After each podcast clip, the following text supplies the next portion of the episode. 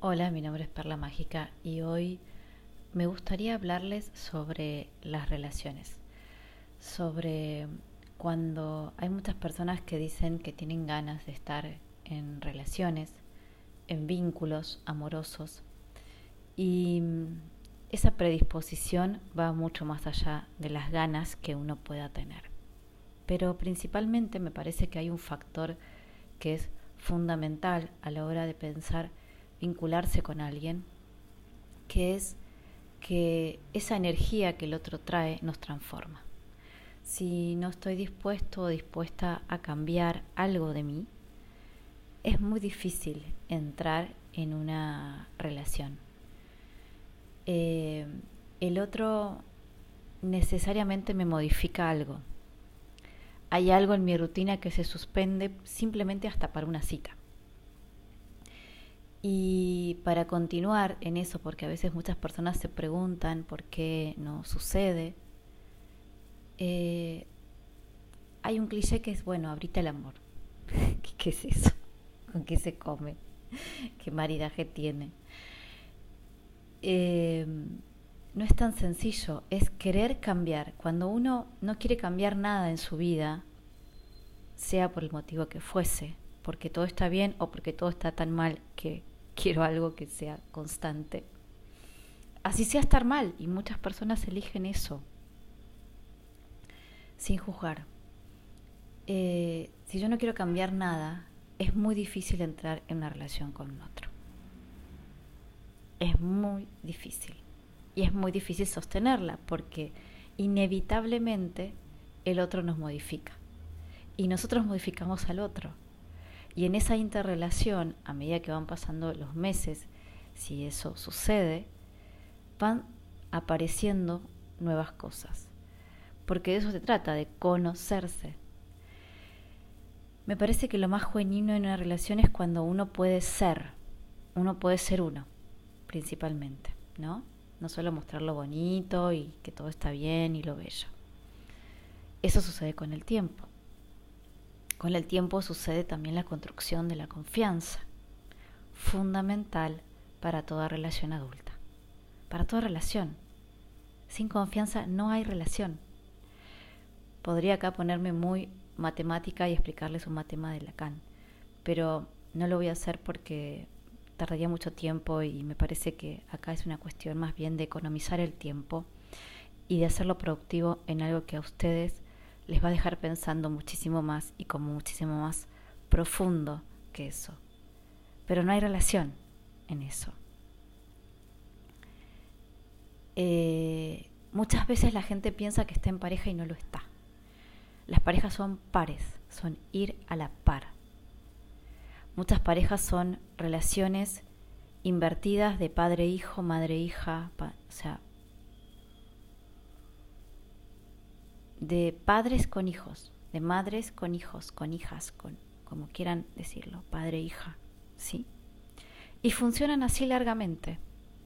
Eh,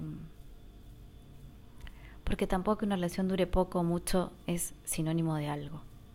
Uno puede estar muy enamorado de alguien, amar profundamente a alguien y decirle hasta acá llegue, porque me elijo a mí, porque mi amor por mí es más grande, porque creo que esto no va a funcionar o porque creo que esto no me va a hacer bien.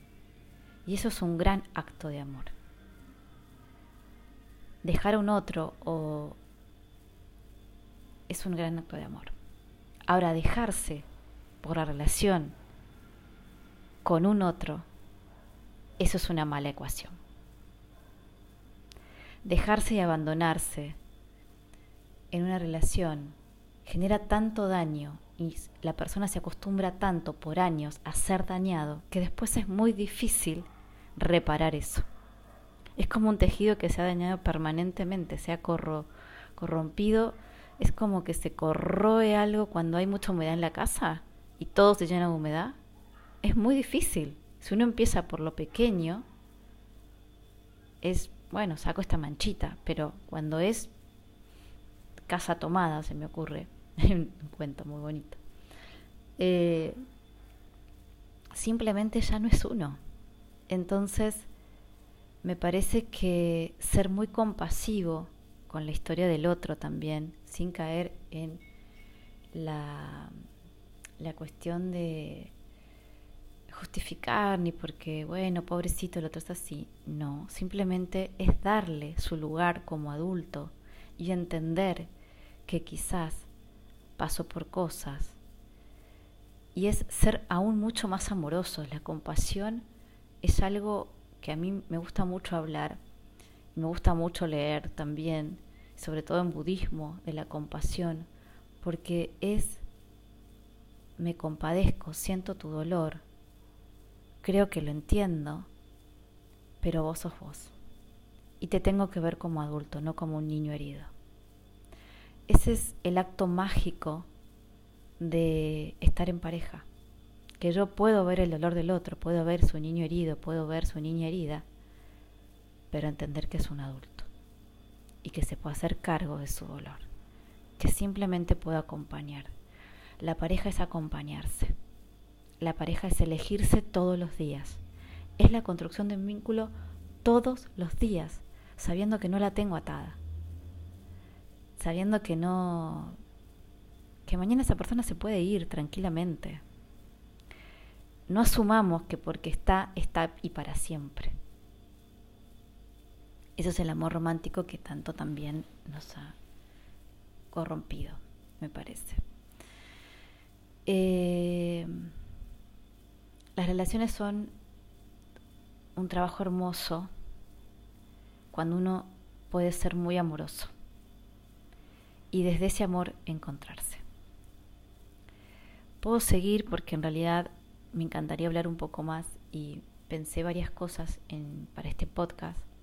Hay algo que también les quería dejar para leer que como amante de la filosofía, que es el banquete de Platón, donde invita algunos amigos a hablar sobre el amor, sobre todo a Sócrates. Y me parece que es el amor tiene tantas vetas, incluso a uno cuando, cuando le dice basta, hasta acá llegué y no, también puede haber un profundo amor. Quiero dejar un par de ideas claras. Una es la de no abandonarse en una relación, que es el peor error que podemos cometer, además de que puede conducir a la depresión y, acostumbrarse a que te maltraten. Eh, cuando nos pasan cosas buenas nos maravillamos porque por ahí no estamos tan acostumbrados cuando debería, ser la moneda corriente. Que te traten bien es lo mínimo, mínimo. Eh, a veces se confunde amor con sometimiento. Qué dolor profundo, ¿no? confundir amor con sometimiento, con someterse a la voluntad de un otro. Lo entiendo cuando somos niños, pero cuando somos adultos, la única forma de entenderlo para mí, en mi caso, es, bueno, ¿qué le habrá pasado en la infancia que se acostumbró tanto a esto? Sí. No quiere decir que sus padres sean malos, simplemente que la persona lo vivió de ese modo, ¿sí? porque si le preguntamos a otro de los hijos vivió otras cosas y, así, o aunque entre ellos puedan, entre los hijos puedan decir, no, sí, papá era así, mamá era así. Acá el rol es el del adulto, acá el rol es el de hacernos cargo. Y hacernos cargo de nuestras emociones es el mayor acto de amor que podemos hacer por nosotros mismos y por lo tanto por nuestra descendencia. Entonces los invito a repensarse a leer el banquete, que es una obra preciosa de, Platón. Y qué es el amor, ¿no? Y voy a dejar dos o tres ideas claras de qué es el amor, por lo menos para mí. Obviamente podemos disentir. El amor es estar en paz. El amor es ser con un otro. Poder ser con el otro. Y el amor también es poder discutir amorosamente con el otro, disentir amorosamente con el otro. Hay una oración de la Gestalt que a mí me encanta, que es como vos sos vos, yo soy yo, si podemos compartir será maravilloso, si no cada cual tomará su camino. y también lo hará con profundo amor. Entonces, obviamente que somos seres humanos y hacemos lo que podemos, ¿sí? Pero me parece hermoso cuando uno se encuentra con alguien que compartió cierto tiempo de la vida o momentos de la vida y mm, decir, qué buena persona conocí, qué linda persona conocí, qué bueno, gracias por todo lo que me enseñaste. Y aquellas que quizás no tanto, quizás fueron grandes maestros que nos enseñaron a amarnos. Porque acá la idea es integrar la sombra y ver el neutro. Qué bueno que me crucé estas personas que me enseñaron a amarme. Qué bueno que su falta de amor me llevó a elegirme. Qué bueno que su falta de amor me llevó a mi objetivo, que nunca perdí el norte. Eso es lo más importante. Así que que tengan mucha paz, que tengan un día en paz, que tengan un día feliz.